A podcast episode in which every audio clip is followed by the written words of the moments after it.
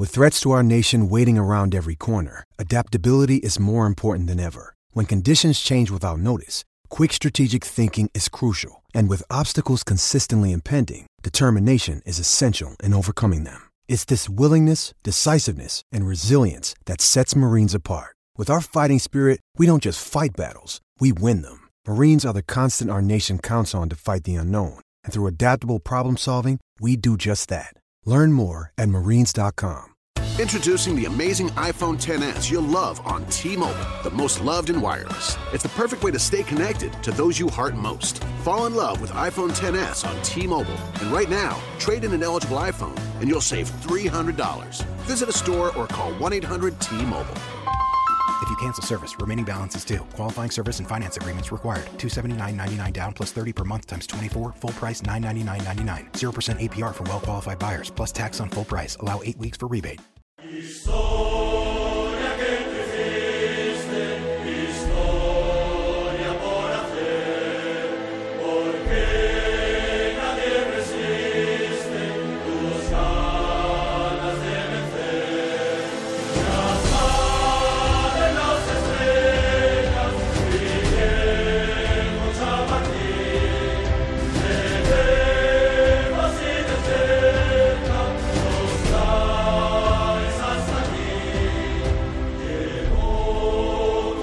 Hello and welcome. It's your uh, Sunday Managing Madrid podcast. This is your host, Gabe Lezra. I'm coming to you from a uh, very beautiful Washington, D.C., joined as always by Kiyan Sobhani. Hey, Keon. Hey, Gabe, how are you? I'm doing well, and uh, joined also for the first time as official co-host, um, Om Arvind. Om, welcome, welcome to the show. Yo, thanks for having me on, guys. Yeah, I mean, having you on, like you're gonna be on now. Like this is Yeah, Yeah, Your I got shit, an man. I got an email from Om's mom, and she just was saying, please just keep Om occupied, bring him on the podcast. I don't, you know, just to keep him off the streets, keep him out of trouble. Oh, So we brought see, you on. Kiyan got that email. I'm getting paid, so like we're babysitting. It's cool though, like making you feel important. No, I mean like we're psyched to have Oman. Like it's awesome, uh, and uh, we're really excited to have the um, best football mind uh, at Managing Madrid on the show with us finally after all this time. She also said, please teach him something about tactics because he's no, he knows nothing, and he Right. He, he keeps using these fancy words like half space and zone fourteen, acting like you know he knows something, but he yeah, it's all it's all garbage. we're here you to set him guys, you guys have figured me out. Well, it's good because like the whole point of sounding really smart is just saying really big words and hoping no one understands what the fuck you're saying. And, and Um, gotta stay confident in me as well. That's the key. That is a big, big important thing. And speaking of that, Real Madrid three, Eibar zero in the Bernabeu.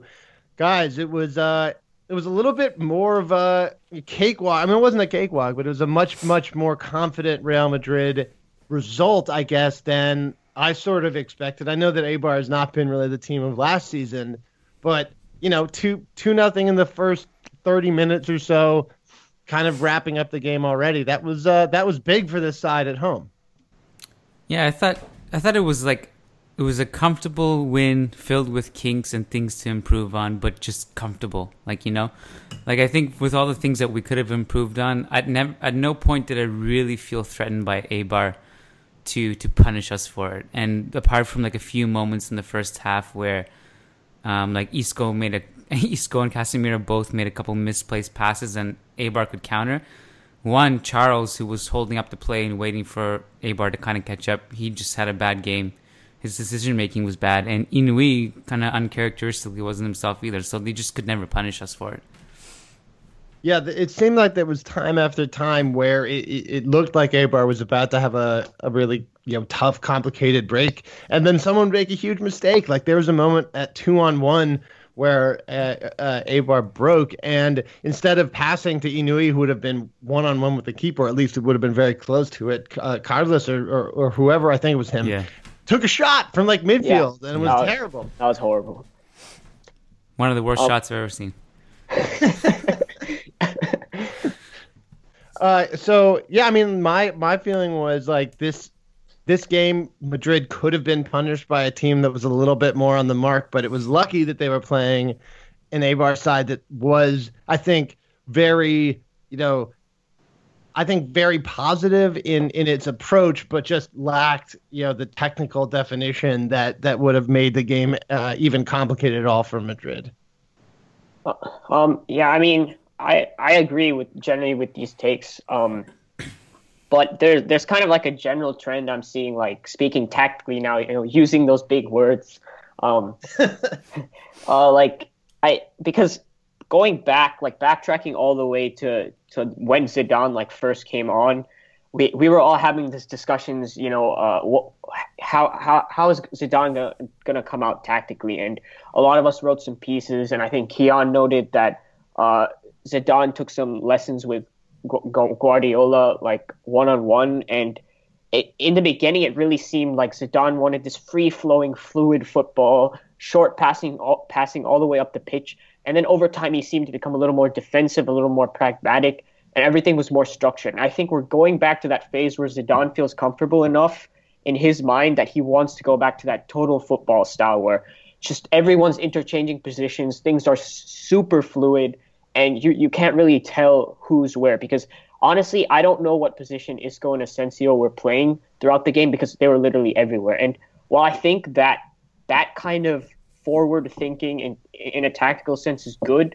I also think there were some issues with that that we've seen not just in this game but in previous games in the sense that when you want to be this fluid, you have to do it sort of methodically, um, which sounds kind of counterintuitive. But for example, if you have um, Isco move into the striker position, you need the striker to move into the left wing position. You can't just have people moving all over the place so that you have six men on the left side of the field and no one on the right side of the field. And the reason that's important, not so much for our offense because we always manage to make it work, but for our defense, right? Because Eibar with one pass was just into into like our defensive yeah. third, and they were making poor decisions, and they didn't make us pay for it. And Because if you have players all over the place, you, you're not in a structure to press immediately after you lose the ball, and that's something Zidane wants to do. So we were getting cut open time and time again. I saw that a little bit in the Tottenham match where Harry Winks was just destroying our midfield. And he's a good player, but Harry Winks should not be destroying a midfield of, of Modric, Kroos, and Casemiro the way that he did um, on, on, on a couple of occasions. So I think that's something Zidane really wants to work on moving forward if he wants to play that kind of total football style. Yeah, for sure. I I mean, I was thinking exactly that, especially in situations where if you looked at, for example, a couple of moments in the first half where it would end up with you know Isco and Asensio and uh, uh, Theo and you know Modric kind of shading over all of those guys in the in the far left corner, and then they'd all have the ball and, and trying to figure out what to do with it. And then as soon as let's say there was a cross that was intercepted, there's no one in the middle of the pitch to make life difficult for the mm-hmm. for the ball carrier who's looking for an outlet to move the ball forward really quickly. Yeah, and and I, that's why I'd say, in my opinion, Varane was the best player um, in the match because time and time again he was facing counterattacks that were like three versus two, one versus one, and his yeah. positioning was brilliant. Like if it wasn't for Varane, this game could have gotten a lot uglier than it did. And and assuming that Eibar made the right decisions in the final third. Um, so I think he bailed us out a little bit, which I guess is all you can ask for, right? Because I, I you know I think Varane's done brilliantly this season and this match is kind of cementing him. You know, he's he's definitely staked his claim to be considered a world class defender.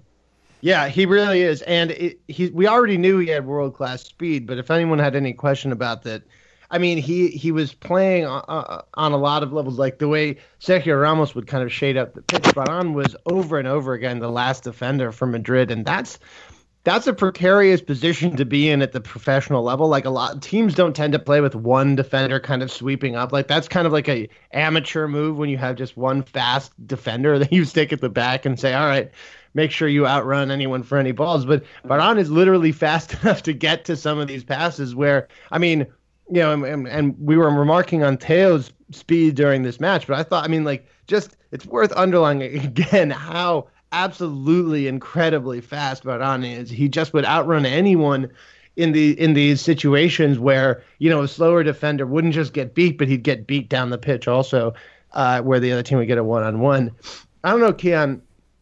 Are you feeling like, uh, yeah? What what you, you mentioned some more kinks? What is this? Can't be the only kink that you you noticed. Yeah, just quickly, just I wanted to just obviously add, and I agree with you guys completely about Varane because he's been, and, and it's not just that he's been good, like subtly good, like he's been just a good defender, like he's being constantly tested. Mm-hmm. Like we are literally just throwing him out there in, you know, to and putting him in the most precarious positions and asking him to kind of backpedal by himself and outrun the you know and act as like the last stopgap. And he's doing incredible. And you know this game he had five interceptions seven clearances which is far above like way more than anyone else had in this game um, i think Om touched in a way kind of encapsulated a lot of the kinks because to me like a lot of the things that Om was saying are, were like all the alarm bells that I have seen the last few games. Um, especially the the the issue of one any team can with one pass open this up, and Yeah. against Tottenham, it wasn't even a team playing a pass. It was like and there was an example of Isco taking a bad corner, and that's all it took for the for the for the team to face a wave of a really dangerous counterattack, which Tottenham can obviously exploit way better than Eibar can. Um, I think the interchangeability thing is interesting. Um, you know, like when you, when you replace Kroos for Ceballos, like they're such different players. Like even though you can kind of say they play the same position, and you just replace Kroos in the trio with Ceballos. Kroos like very much kind of like sticks to that left side and plays deeper. Occasionally ventures forward, plays some great vertical passes. And Ceballos was kind of all over the place. He didn't offer um, he didn't offer Casemiro that thing that Kroos and Modric do, where Casemiro darts up the field and they cover for him. Casemiro just stayed deep, and Ceballos and Modric were just kind of in front of him, acting out as outlets. But also Ceballos would roam a lot, and I wonder. I think I'm really interested to just you know keep tabs on this because I think Ceballos is in many ways the future of both Spain and, and Real Madrid, or at least part of it. And Isco and Asensio are in that same boat too, and they all played together, and I'm not sure Ceballos has ever played with so many ball dominant midfielders together in one lineup. It was never like that in Spain under 17. It certainly wasn't like that at, at Betis. Yeah, yeah. So I wonder how like he gets accustomed to that because he was kind of he was given a bit of a free role. Like I don't know if it was intentional, but he was all over the place too, like you know horizontally, and so was Isco. And I wonder if you know if you look at the build up to the first goal, the own wait was the first one with the yeah the or the second goal sorry the one that Asensio scored. It was Isco, Ceballos, and Modric just like Yeah. passing it to each other constantly until like Theo made that run and then Isco centered it. And it was it's kind of interest, interesting to follow, but I, I do think there are there are some kinks there that I'm not sure we'll see in big games when Kroos is there.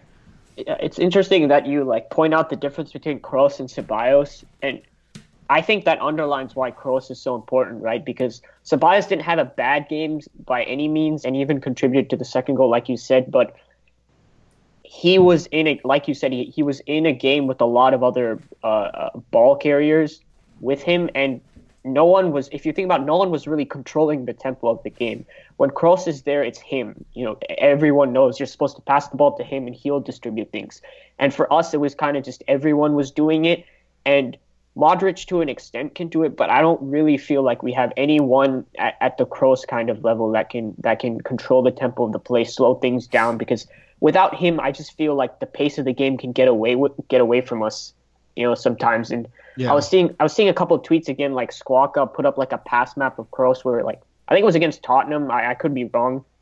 Or it was a game before where he only misplaced like two or three passes and there were a bunch of people are like oh Kroos only plays sideways passes. He's overrated. So that's back again. I, I think like in the face of that it's important to like nail down exactly like this is why Kroos is important because he controls games in a way that almost no other player can. He's also really, I, and, and one of the things that I um, noticed and, and, and kind of commented on at halftime was, yeah, I, I, and I think this this feeds into this, because I I had mentioned that I'd wanted a little bit more defensive presence from people like Ceballos, and I think what what I was isolating that I didn't have I hadn't really put into context yet was that what Kroos brings to this side is actually a really acute understanding of how to manipulate space and understand how space works both on the offensive end but also on the defensive end in a way that I think Ceballos just isn't there yet with. And so for when I said something like I, I wanted Ceballos to be, you know, more involved defensively, I didn't necessarily mean that he wasn't chasing people around and hounding people, but it just felt like he wasn't in the right place most of the time. And that, you know, kind of feeds into this whole conversation about what Kroos brings to the table because he's not, you know, a perfect defensive player, but he mm-hmm. certainly mm-hmm. does have a really acute understanding of where the space is behind him and where he should be to make, you know, the the uh, the, the attacking player's life more difficult. Yeah, it's and Ceballos did hound like he he just wasn't just playing that deep. I found like he, but he was hounding and he was working hard. Like you know, again, like I, I think um, when Om said Ceballos wasn't bad, like he wasn't great. Like I I, I I'm kind of there. Like that's that's how I saw it. I don't think he was otherworldly or anything, but mm-hmm. I think he was. I think he was good, and I and I get and I get excited about his performances because I know he's yeah. such a long term project, right? And I, I mean, look, I really loved, I and I really liked watching him play. I think he brings a huge, you know, different vibe to this this center midfield that really is useful and key on in, in matches where, you know, I we've both you know talked about how bringing Ceballos in in matches like you know the one last week against Getafe would have been a really smart mm-hmm. decision mm-hmm. given like the way the team gets stuck in you know, and that's so this isn't to take away from what he definitely does bring to the side. It's just in a situation where he is given this huge amount of freedom, he needs to understand how to exploit that freedom on the offensive end and also rein himself in enough that he isn't a liability, you know, defensively in, in, in trying to defend space. And I would also mention that this wasn't just a Ceballos problem. Um, you, you mentioned like of course, like we talked a little bit about how Madrid was super vulnerable mm-hmm. on corner kicks, right? On counterattacks off of offensive corner attack uh, corner kicks. And that is a problem that we've noticed all season, or at least I have. And I don't know, you know, what what the issue was exactly against Spurs, but it felt like every single Madrid corner kick there was a break and a break on goal. And and it felt like there was some miscommunication in midfield that allowed for, you know, that it wasn't just a pass. It was suddenly suddenly someone would get the ball and just run through Madrid's midfield. And you know, if if if that means dropping someone back in addition to a couple of the other players, then that's what it has to do because these corner kicks, you know, this, these counterattacks on corner kicks are not a joke. And this happening, it's happening too much against top teams to, to be kind of fluky. Like they, they really are breaking.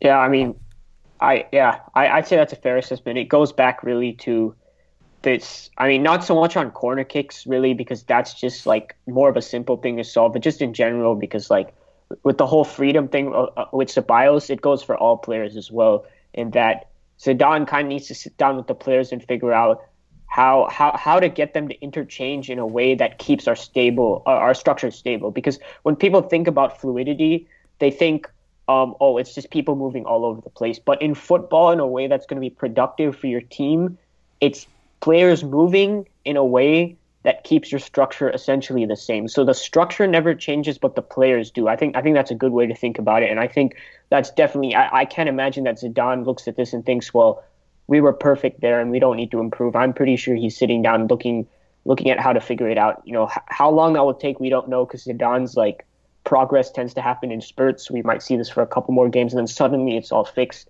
But I, I, I do believe that Zidane will look at this and, and, and try to improve on this.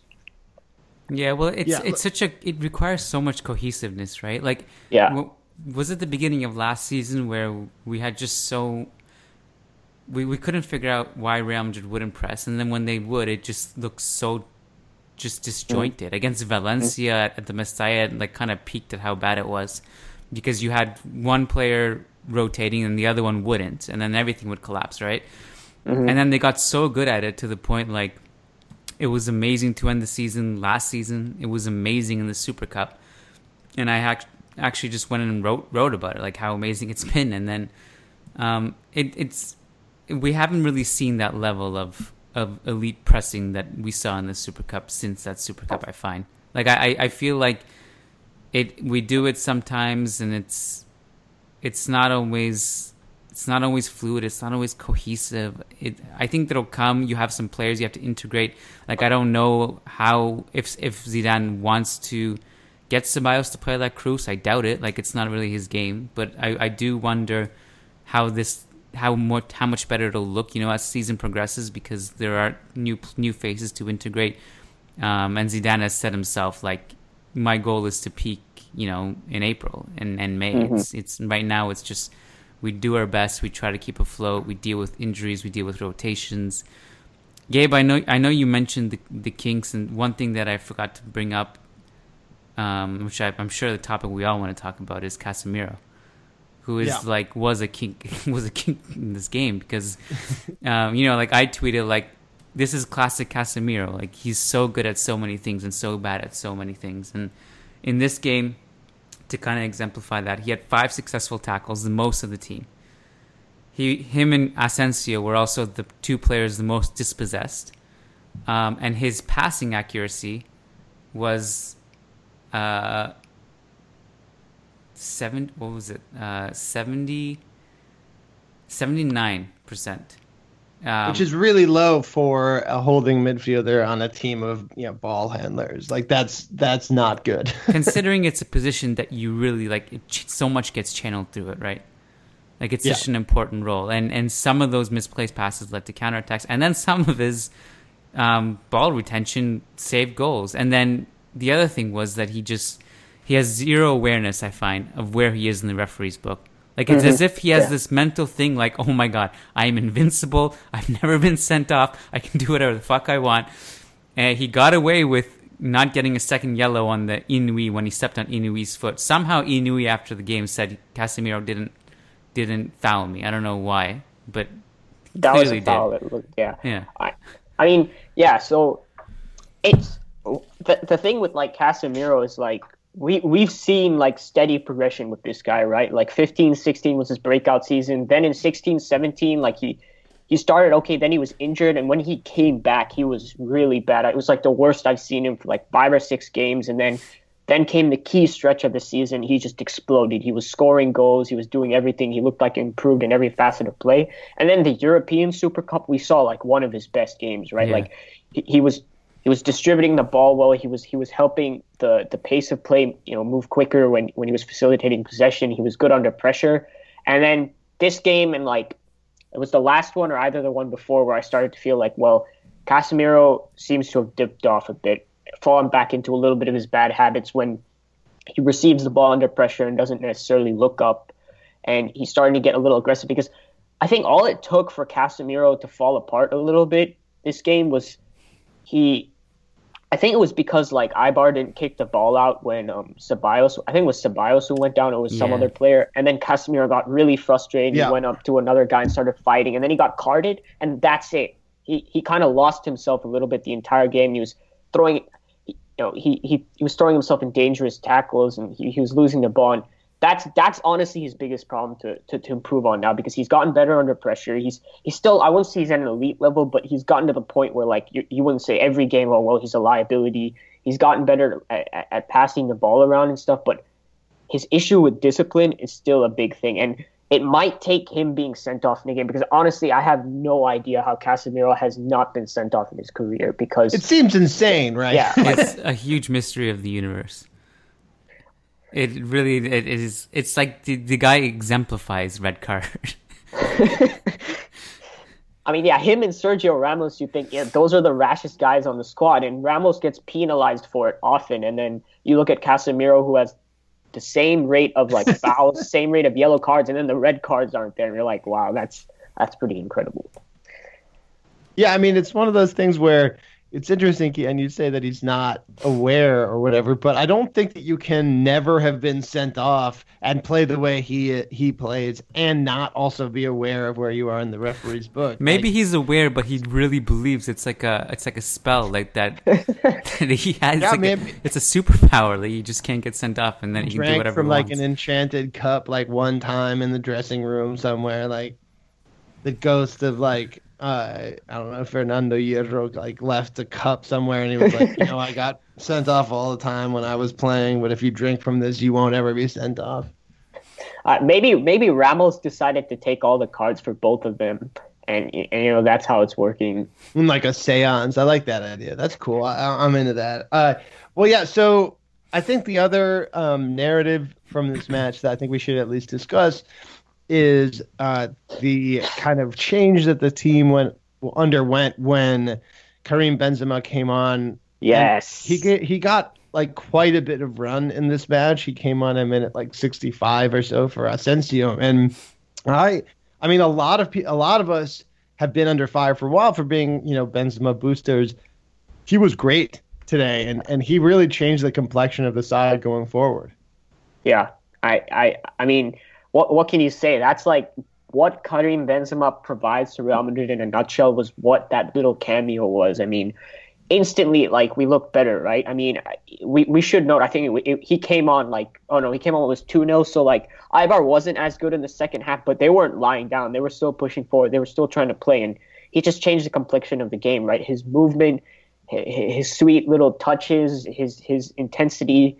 Um, it's really great to see when when Benzema feels it. It's something else, and I I think like I think we should just like continue to add that caveat because when we say these things about Benzema, like people freak out. Well, they're like, well, what about his in- inconsistent performance last season? Well, Kiyan and I over and over again like have mentioned right how how Benzema didn't play play well enough at that time and how we felt he's kind of on the decline a little bit. But I think yeah. specifically this season, the way he's opened the season, besides his besides his finishing I think he, he's he's played really well, and people yeah. will get annoyed with that. But I think you can also say the same for Ronaldo because his goal to xG ratio is like the same as Benzema's. It's the both of them are not doing so great in the league in that respect, but both of them I think have honestly played quite well without scoring, and that's not the worst problem to have because the goals are going to come. Yeah, know? and and that's I think that's the story of the team partially, right? Like the yeah. team actually, it's one of those situations where the team actually has looked pretty good,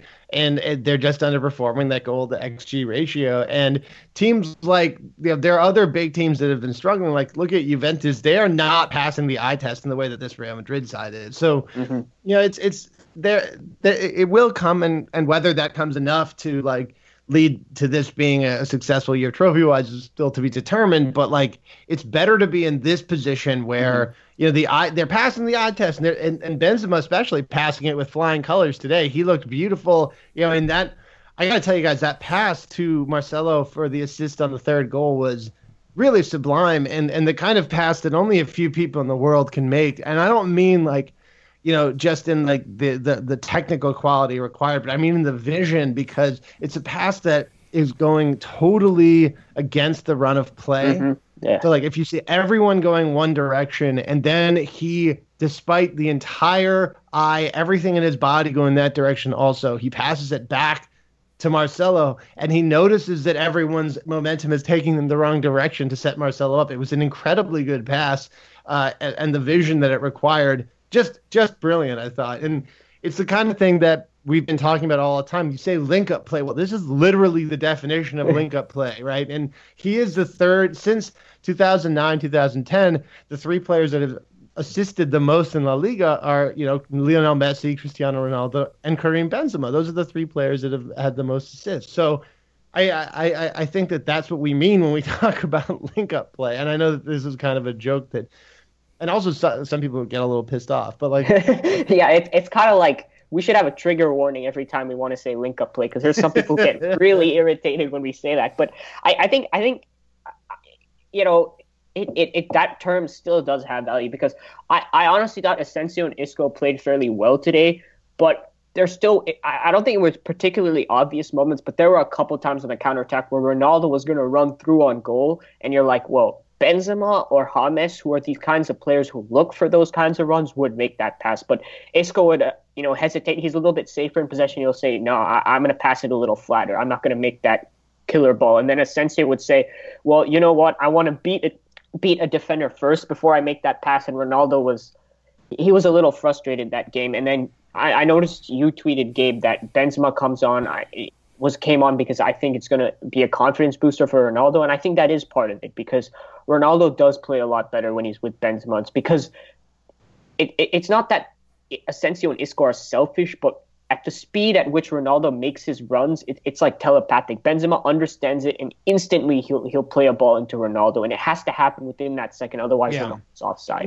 In particular, I think that was exemplified by this one run, and I mentioned it in the halftime show. But like uh, when you know there there was a there was a there's a period when Asensio was breaking on goal, and it was him and two defenders running behind him, and then Ronaldo on the other side of the pitch. And if he first or even second times that pass across the pitch to Ronaldo, Ronaldo probably is free on goal, and Asensio doesn't quite mm-hmm. see it. You see him notice it, and then it's a little bit too late. He slows it down, and Madrid kind of reset. But Ronaldo kind of threw up his hands, and it's because like you expect. It's not that you expect it, but like you want the people when you're playing at this this speed, you want and you require a s uh, the service from you know players at, at the same speed at which you're running, at which your mind and, and body is operating. And it feels like Benzema and Ronaldo really have that connection uh, when they're going forward.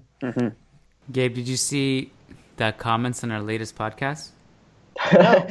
Wait, what what did they say? Someone, someone said, "Stop criticizing Benzema." yeah, that that was that was funny as hell, man. Like, Fuck? Are you kidding me? fuck?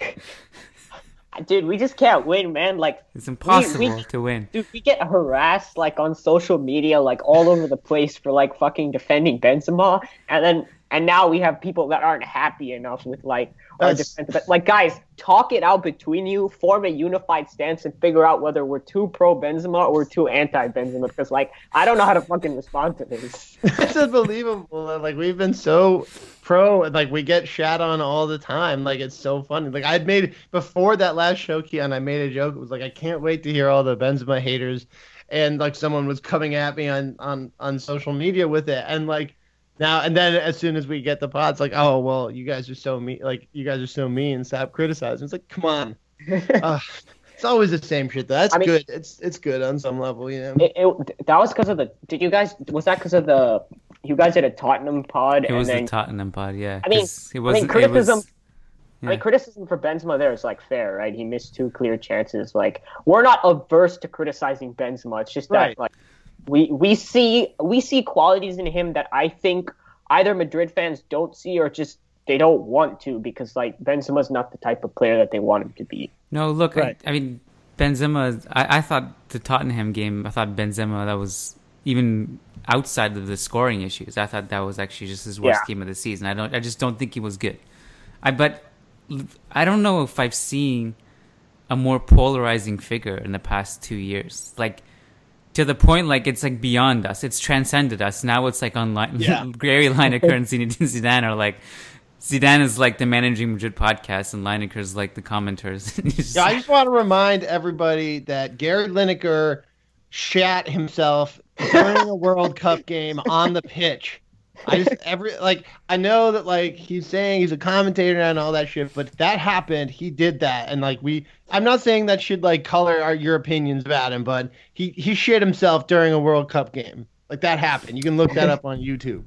I I gotta admit, like I, I actually thought the whole thing was overblown because I when I went and actually read all of his tweets, it wasn't like over the top criticizing. He like asked questions. He's like, "Is Benzema really that good?" I mean- he must be like if he's won three titles. Like if you go and read him and his replies, I think people kind of took his words out of context. It's it's not so much that one as I think like also what what like flamed it. I think it was in this game where like Kane Kane scored against Liverpool, I think, and I think I think it was in as a result of that that Lineker tweeted and he was like, um, Harry Kane scores a goal, but like Zidane continues to start Benzema because he thinks he's the best striker in the world. Like two completely unrelated things, like just to take an unnecessary shot at Benzema. You're like, dude, what the fuck are you talking about?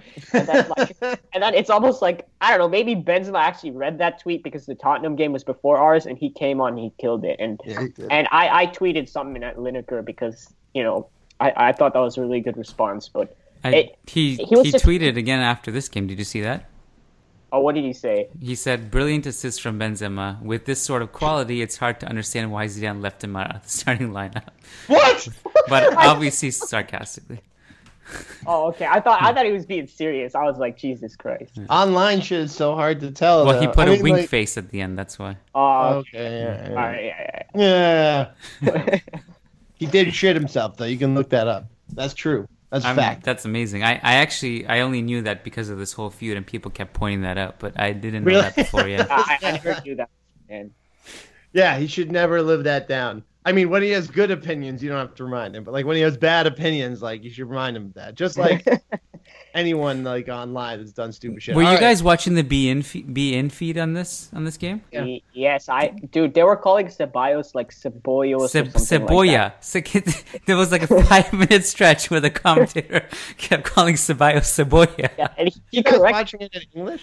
Yeah. Yeah, yeah, he corrected himself afterwards, but it was pretty funny. That's funny. Also- I, I had mine on in Spanish. That, Also, that was I- not a problem. Can I clear this up because I've heard like in two games now they've they've, they've called Ashraf Akraf. So like I'm starting to think I might be wrong. Like, is it Akraf or is it Ashraf? Like, what what is it? I don't know. We have to ask the Moroccans. You have the, to the, ask the someone, but, Castilla like, my- commentators always said Ashraf. But like, but yeah, it's it's Ashraf or uh, maybe it's Achraf, right? But like, I, I can't imagine that it's Atraf, right? Because it just doesn't make any sense phonetically from Yeah, but that. they were saying it with like a K, right? Like they were saying making the ah, CH sound with like a K, and that that was something I'd never heard before. Could And I, be. Could be. Was it on beIN that they were doing that? So that no, it's a good question. I'm interested if Yeah, it was- anyone. I mean, it, it happened in like I think it was the Tottenham game, and like people gave them some shit for it, and then I was like, well, it, it, they must be saying it wrong. And then it happened also in this game with two different commentators. So I'm thinking now I'm starting to think, well, maybe it actually is pronounced that way because I know they do get sheets. I think telling them how to pronounce players' Yeah. names. So It's also their Yeah. job, so I think they research that. in, in Well, right, but like that, you would think that, but then you have these commentators who have just the fucking worst pronunciations ever. So like, you know, maybe they did, but it doesn't matter. I mean, look, if we have any um, listeners from you know anywhere that that is the an Arab uh, Arabic speaking nation, like. T- hit us up, or if you're an Arabic, you know, native Arabic speaker, we're interested in, in how the hell you pronounce his name because I, I I don't know how. Um, I'm just gonna stick with Ashraf until we're told Yeah. otherwise, though, guys. yeah, These particular commentators, I've been getting them a lot on my feeds lately, and they're the same crew. During Barca Atleti, they were talking about how the pitch length at the grass length at Atleti Stadium is taller than what Barcelona is used to at the Camp Nou. oh my. And they, they brought up the so- so measurements. this- they were this saying Xavi- the exact Xavi is the measurements. Commentator on beIN now. Yeah, it's it's and it, it wasn't the Ray Phil crew. It was just two other people. Yeah. Xavi Hernandez. Xavi Hernandez has found a he's found a fucking job, guys. Finally, it took him a while. Uh, let's jump into our questions here because um, it seems like we're, we're we're slowing down the actual analysis. Jen, so this is the other I think uh, question from the match. Jen wants us to talk a little bit about the substitution. So Jen asks, uh, "Can you guys walk me through Zizou's substitutions today? They they made me confused and nervous, and I'd like to know what you guys thought." Uh, so we already discussed Benzema a little bit. I think that uh, I, I don't know if I can speak for all of us, but I think I, I was really glad to see Benzema come on. I actually thought it was a perfect match for him, and uh, I don't. I think he proved me basically right. Yeah, I think the Benzema and Lucas for Isco and Asensio were pretty straightforward. Like I think the the more interesting one was Marcelo for Ceballos because people, a lot of people thought that this was even the commentators included that it was just going to be like a repeat of Levante where mm-hmm. Theo and Marcelo act as like this wing left wing duo. But it really wasn't like that, and it was Oh. strangely, it was almost like a like for like sub where Marcelo actually just went into the I wanted to say midfield trio, but he was playing so high at the pitch that it felt like he was playing the front three. Like he was playing off the shoulder of defender. He was like playing internally, like he was you know tucked in a bit. he was almost playing the Isco role when Yeah. he came. in. It was very cool. And like Yeah. he was basically playing the role like where he got the ball and he scored from. Like that's where he was. Although I was I- writing my reaction, so I didn't see the end of the game, so it's not really completely accurate. I, so maybe Om has a better better Yeah, view I of mean, this. I have no idea why Zidane likes that because when we saw with Levante, the problem was is they both hung out in essentially the same areas, and we lost that bit of dynamism because usually when someone plays on the flank, the winger will kind of go central. He would either move into the half space to like create this passing triangle, or he move into the box so he can overload that situation. And it just didn't happen like that. So like our left wing was like weirdly nullified. Um, it, it worked today because Marcelo moved in like an inverted winger and he made like central runs and he caused chaos that, that way. But I, I, I don't know why he'd do that. I, I, I wrote an article, you know, prompted by that Levante game, talking about how Zidane takes like squad rotation into account before anything else. And I think that's just the case here. Like, I think Zidane has a system, like, he's constantly trying to figure out who needs minutes. How do I keep everyone happy? How do I keep everyone fit? And I don't know, maybe he thought that Marcelo coming on would, would, would keep him a little sharp. Um, I, I, I, I don't I don't think it was a tactical consideration. Maybe not. I really liked Marcelo in that role. I've I- I've said for a while that I think that Marcelo is actually arguably Madrid's best dribbler. Like he is shockingly strong and, and dynamic when he's when the ball's at his feet. And I think it's kind of makes sense to put him in that position. Obviously, he doesn't have quite the eye for the pass that maybe some other players do, but he really he he works space well, really well, considering that he's actually a left you know left back, left winger, and I mean it was borne out in in that in that combination with Benzema. Like Marcelo's couple of touches on that play were were really world class, and you know I, I actually love the idea of Marcelo coming in as kind of a wreaking havoc type player, like just you know at the end of a match saying you're fast, you you know give your all every second you're on the pitch. Why don't you take ten minutes to run at this team in kind of a central slash central left area of the pitch, and you know I, it worked out. It was it worked shockingly well. And uh, it, it could be a proof of concept for future matches for Zidane, just in terms of like where just and uh, adding versatility to players' portfolios. I think is always good when they perform well with that versatility, right? So like a Marcelo who can only play at left back is a less useful Marcelo than someone who can play at left back and at like left wing slash center mid. I mean, I I think that's valid. I mean, something also popped into my mind. Like, I, I think that could be a valid consideration, right? Because Zidane sort of is thinking in these total football terms, so he wants players to be versatile. I also think maybe Marcelo came on along with Benzema co- coming on to like help Ronaldo, and not Yeah. in this not in the sense that oh Ronaldo controls the team and and Zidane's only purpose is to get him to score, but because it's a good thing for Real Madrid to get Ronaldo going, and it's and and we need him to start getting on a run of goals now if we want to hunt down Barcelona in the La Liga table. And Barcelona and Benzema are the two guys who understand Ronaldo the most on this team. And so that could have been a possible reason, eh, among other things that Gabe was talking about and like I mentioned before. Yeah, I, Yeah. that all makes sense to me. I, I definitely didn't hate it, like, and I definitely wasn't nervous about it. As some fans said, they were nervous about the sub. Like, at no point did I feel threatened by Eibar. Like in the second half, I thought because Real Madrid actually defended well, and Eibar, even when Eibar started venturing forward and you know getting possession, Real Madrid just had people behind the ball. They weren't gambling, and Yeah. I definitely was okay with the sub. It kind of like cautiously, I'd say this because I I couldn't really find another parallel like a left winger slash left back playing high up the pitch internally. It was like for a, for a second there, it reminded me of Di Maria. Mm-hmm. But, Interesting. I yeah, like that. I definitely didn't. It, I definitely didn't hate it. Like Marcelo was definitely talented enough to hold his own in the final third, so it's not a big deal to me. This this actually also answers Anton Hackberg's question. I just want to shout out that actually, so you, Anton wanted us to talk about Theo and Marcel at the same time. What's our take? Well, this is basically our take. What you just heard on on that situation today. Um, all right, so Nate McDougal asks us. Uh, so this is an interesting question. What are your thoughts on instant replays on plays such as the Barcelona goal that shouldn't have counted? Pros and cons. So Nate, I and a lot of people I think are. I mean, I'm a huge instant replay and VAR fan. As long as they do it basically the way they've done it so far, which is with it taking a minimal amount of time. Because any time, like the way they do it in hockey, Nate, is basically they have uh, a referee who's sitting in the booth whose entire job is to do VAR. That's much better than the way they do it in American football, where they stop the game and have the game referee run to the side and look at a small screen and then make a call. So if if as long as the, the league implements it that way, then yeah, of course they should absolutely do that. I mean, we already have seen huge steps forward in goal line technology, and that is the the uh, most obvious no brainer of all of these technologies is goal line technologies. And you know, the truth is that out of bounds technology should really basically shouldn't be any harder than goal line technology. So I mean, the, La Liga doesn't have goal line, right? no, I don't think No. so. Oh Jesus! I just I just want to say that these types of technology was invented specifically for this league because the referees are so bad.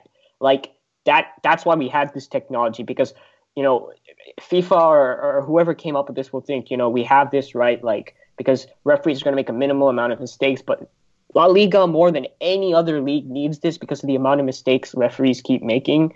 Um, like the the line the the line referee like he should have seen the ball out of bounds there and he didn't notice and it, it looked fairly obvious from when I saw it. I don't know maybe in real time it was harder, but it just astounds me that La Liga, being the league with arguably the worst worst refs in the top five European leagues, does Yeah. not have this technology. They don't even have goal line technology, which isn't. I mean, it's no problem at all. The referee just looks at his watch and, and, and we know. Like the fact that we don't have that's astounding. And I, I'm I'm totally for this because even if there's a little problem with time and it stretches on a little bit, it is worth it because the amount of mistakes made in this league can really change games, and, and fans are constantly complaining about it. So I think I think Yeah. Figuring out VAR and stuff is a better problem. We're have. also seeing it proof of concept in the ML in, in MLS right now, where uh, it's widely been embraced by fans, and and where we've seen it be really important even today, where you know t- um, uh, Seattle Sounders had a player ejected on a VAR replay because he elbowed someone in the face, and then you know Atlanta United had a penalty that, that was given uh, after a quick VAR. Like it's again VAR it, it's quite quick when it's done correctly, and it's such an obvious thing. you know, it's it's like, you know, I- when we, you have the technology to get these kind of calls right, and and it's calls that when you miss them bring the integrity of the sport into question. Like mm-hmm. th- that that that call against Malaga, like that is.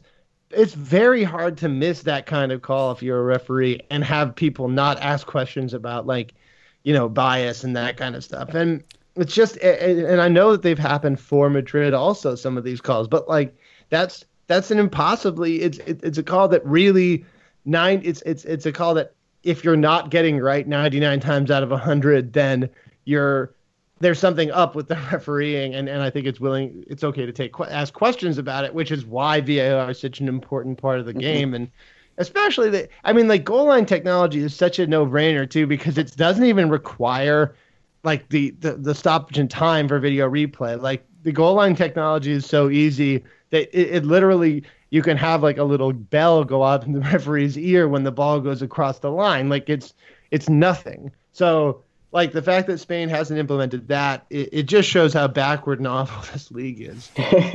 Well, just a few things. So, yeah, it is. It's the league that needs it the most that obviously doesn't have it. And obviously, a barrier from before was Tebas uh, making the silly statement that it's too expensive and it's like four million euros a year or something. Christ. And um, but I mean, he was stealing more than that, so but maybe they have that money now. Sorry, go ahead. Um, and it, I mean, it's like you, and it's not obviously it's not just Barca and Real Madrid. The whole league is getting shitted on. Like this, this, this weekend started with Geta- the very first game in La Liga. Getafe, like right away, had a perfectly legit goal disallowed for off for offside that clearly wasn't offside. And but the the one thing I did remember, and I just looked it up to double check I was remembering correctly that uh, VAR is actually being tested in the Copa del Rey this season. I don't know if you know that All right, good. from the thir- Yeah. from the round of 32 and on it's going to be implemented and Okay. hopefully hopefully we'll see it next season i don't know baby baby steps, but you know I'll take it. yeah I'll take any any steps at all because these all organizations are so horrible. All right, Blake Brown asks us. Uh, I thought Asensio actually had his best best game of the year, but he missed a couple of passes. Uh, passes, um, choosing to shoot uh, instead. What is the difference between this year and last year for him? I think he is pressing with his limited chances. First, that's the first question. We got another one in a second. Um, I don't know if he's pressing. I mean, like we saw him start off this year as in absolutely scintillating form against Barcelona, and you know he hasn't like many other players on the team, right, guys? He hasn't uh, been able to. He hasn't finished his chances at quite the elite level that he was finishing his chances. Yeah, yeah. I mean, like, I don't know if this was his best game, but he'd been off the boil for the past three or four. So I definitely think this was his best game in a while. Um, yeah, there were some passing decisions that were off, which we went on, which we, we talked about before. That wasn't necessarily selfishness. It was more, you know, him not being comfortable with the speed. He had to make the decision, and then he, he decided to do something else. I mean, I think there is also a bit of overconfidence, though. Like asking what's different bet- different between Asensio last year and this one, it's Asensio really believes he can pull off anything he wants to pull off. So sometimes you'll just see him run at a player when he doesn't need to, and you're like, dude, what are you doing? And he'll like get past one, and then three other guys will close on him, or he'll just decide to shoot from a ridiculous angle, which I think he did in in this match, like in the 20th minute or something. You're like, Yeah, you just have no, yeah, no chance of scoring. So that's the biggest difference. And honestly, it's not bad to have confidence. Like I think it's really a maturity thing, like how to manage his his um his optimism and and how to get that to work positively for him. That's just something like all young guys have. So he'll figure that out as time goes on. Yeah, I I don't believe this whole like Blake says it like he writes it rationally when he writes this, but like there's others who like if you go on Facebook and you look at the, the people who want to you know the question and answer on this podcast is like is and this is recurring it was why is Asensio so selfish and Yeah, yeah. I don't buy that conspiracy that like they're out to like get Ronaldo and Bale and they don't pass to him. Like it, I understand that decision making could improve for Asensio. I think the biggest difference for him from this season and last season is like, and I cautiously say this because I have no proof of this, but I, I think his head got a little bigger. Um, I think he's confident he, he can, you know, what he wants to do with the ball, and I think that's okay. I think you want a player like that. Um, like I said, I think I think you have to live with his decision making as you go through the growing pains. Like you give both him and Isco and Ceballos, you give them the you know the keys to the car, and by the time they actually drive it, you know, and and steer it, they're gonna crash it a few times, and they're gonna make a lot of mistakes, and they're gonna make bad decisions. To the point where I thought, like, if you look at Ronaldo at the end of this game, he was shooting from like every angle possible, like just just to get his goal, like as if there was a mathematical chance of that ball going in, he would shoot from there, like most acute angles, and I think he was just frustrated. But I also the flip side is that like some people complain when Asensio didn't pass to Ronaldo in the second half. But then you look at where Ronaldo is, and he's really not in a better place than Asensio. I think that I think that was Isco. Like remember when he was, Was played free on? Oh, yeah, he was played. He was played free on goal, and he took a poor shot that went straight at Yeah, the you're right. It was Isco. And yeah. initially, I was like, dude, Isco, what the hell are you doing? But if you look at the replay, Ronaldo was surrounded by three defenders. Yeah, I think there was a cutback to another player that m- would have made sense, but yeah, yeah. definitely So not to Ronaldo. so that was that was the decision people really got pissed off about. But on replay, it, Isco had every right to shoot there. So if there was someone who wanted us to address that, like, I mean, it, it's my opinion that he, he should have shot. He did shoot, and he was right to do it. He just should have shot better. Yep. I agree with that entirely. All right, the second part of Blake's question we've already dealt with a little bit. Marcelo in the middle looked pretty good, and I thought Theo had a very good game or had a great game. I I wanted to just answer this quickly because we already talked about Marcelo in the middle, but I actually also thought Theo had a great game. Um, I, I'm I'm really into this kid. I think he brings uh, absolutely a tremendously versatile, awesome option. I really, I'm hugely a fan. I think that my my main critique, Kiyan, and I saw you tweet a little bit about this also, was that I, I felt like he tried he, he tended to do a little much uh, when he had the ball, like uh, you know, a, a little, you know, maybe take a dribble too much, too many, or try a tougher pass than he really needed to, or or whatever. And that that's the kind of thing that comes with time and and and experience, and not not confidence. Like he has the confidence, he has the skill, and he's he's really fast.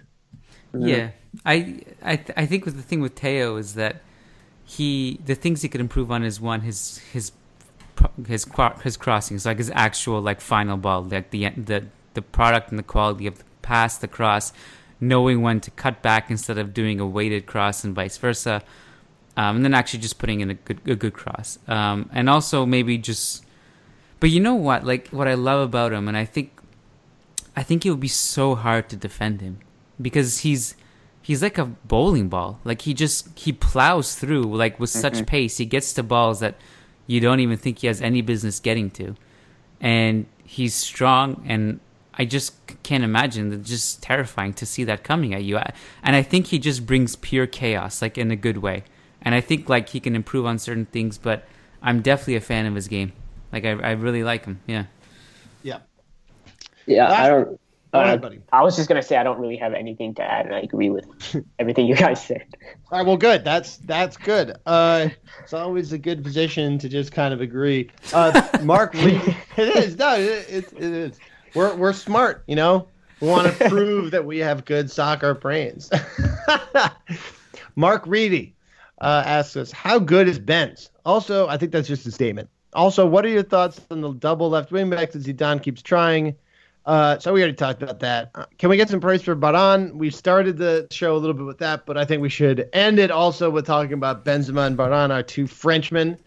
Uh, I also want to mention that Theo is kind of up for grabs in the in the selection world. I, I think Spain, if I were Spain, I'd I'd give him a call.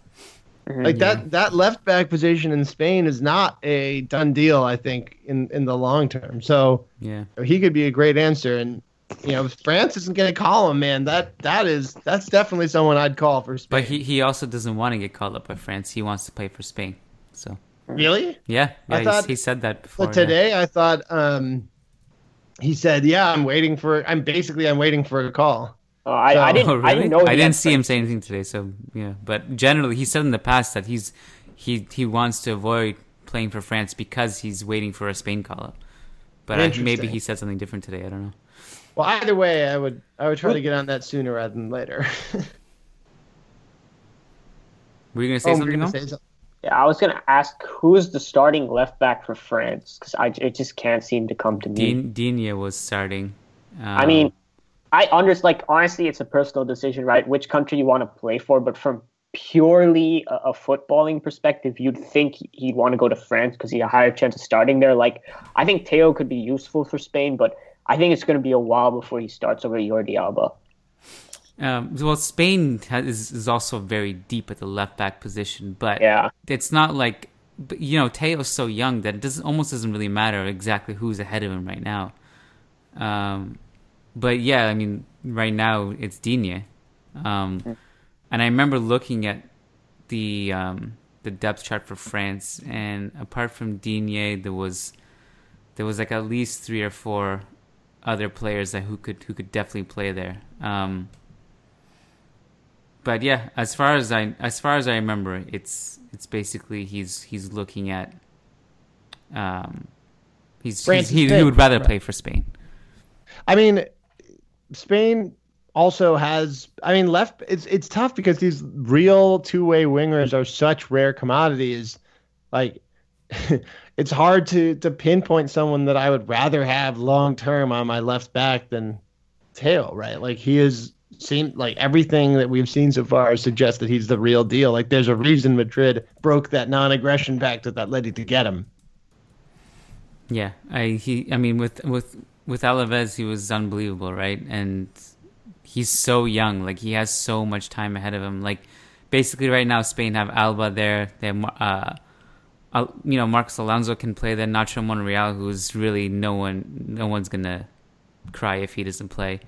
Um Ga- Gayà they have Gayà coming up there, you know, like and Jonny who are younger, like I think I guess someone like Gayà would be like one of his main competitors in Spain but still, like he definitely has enough talent to crack the team. I think. Speaking of like young players, sorry guys, I'm supposed to be one of the experts here, but like, what's what's? I need to ask a question. Like, what's the news with Vallejo? Because like I thought that he was he was good with his injury and he's back in the squad because like that's the youngster I'm most excited about and like I really want to see him play. Like, because I want fans to see just how good this kid is. Like, do you guys know like what's the timeline? Like when he when he's coming back or like when he's gonna start? Well, he he's back because um, I mean, like he So- played for the under twenty one team over the international break. He started. No, he's back. He's Yeah. ready. Uh, it's just that Varane and, and Ramos are very ready also, and they're very good. And Okay. not and So I, I would expect. I think obviously Madrid starting the Copa, so I think that we we should expect Vallejo to play in the Copa. I think that's Right. certain. I didn't know why I was under the impression that Vallejo wasn't back. Like he just completely fell under my radar like the past three weeks. No, and that's fair because he's been out. And, you know, I think that he and the board and everyone kind of have a very long term projection. So they're not super worried about like him coming along instantly like they are a little bit with Ceballos, who they feel I my my guess is that they feel like if he isn't, you know, coming along and excited right away, then he's gonna demand a trade and it's gonna be a problem. And you know, that so they, they have to give him time. Whereas but Vallejo, like he he's got the number three shirt. Like they that Mhm. that is a lot of belief in that kid, and and I think it's not a catastrophe that he hasn't come along yet because they Mhm. do seem to have a very long term view with him, and I, I think that he also everything that I've heard from him, he also feels that way. So. You know, he, and he's been giving great performances at the international level. So I, I don't think that he's gone unnoticed. So I, I would imagine him playing in the Copa, and then we'll see him. I would imagine popping in uh, in more Liga games going forward. By the way, um, like and Gabe, and I mentioned the the players he's com- uh, Theo is competing competing with in Spain. Here are the players he's competing with in France. So Digne, uh, Benjamin Mendy, Kurzawa, Evra, and Clichy. The latter two are you know dinosaurs, but there's like five players who That's still that's still a pretty stacked lineup. Yeah, so it I don't. I don't yeah it, it's tough to tell what which um which lineup would be easier to get into. Yeah, I don't know. I, I, I, I still think it'll be France that'll be a bit, tiny bit easier. Yeah, yeah.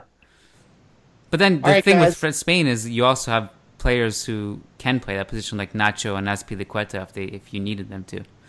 That's a good point. Yeah.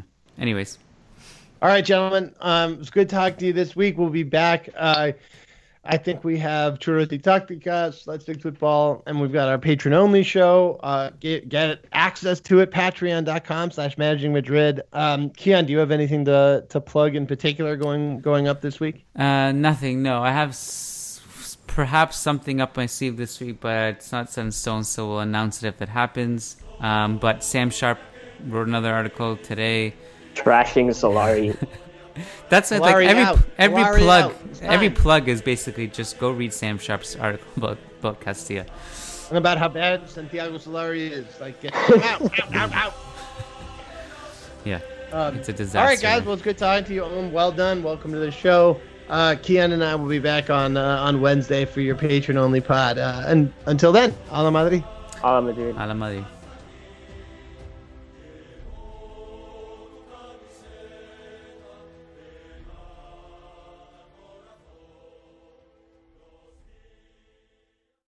Introducing the amazing iPhone 10s you'll love on T-Mobile, the most loved in wireless. It's the perfect way to stay connected to those you heart most. Fall in love with iPhone 10s on T-Mobile, and right now, trade in an eligible iPhone and you'll save $300. Visit a store or call 1-800-T-Mobile. If you cancel service, remaining balance is due. Qualifying service and finance agreements required. 279.99 down plus 30 per month times 24. Full price 999.99. 0% APR for well qualified buyers plus tax on full price. Allow 8 weeks for rebate. Have you heard? Metro by T Mobile now includes Amazon Prime.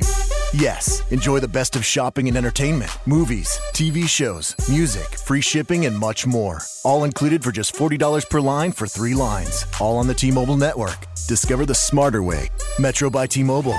That's genius. One offer per account. Offer subject to change. $12.99 per month value. Offer valid for new Amazon Prime members. Metro customers may notice reduced speeds versus some T Mobile customers. Video at 480p. Capable device required. See store for details and terms and conditions.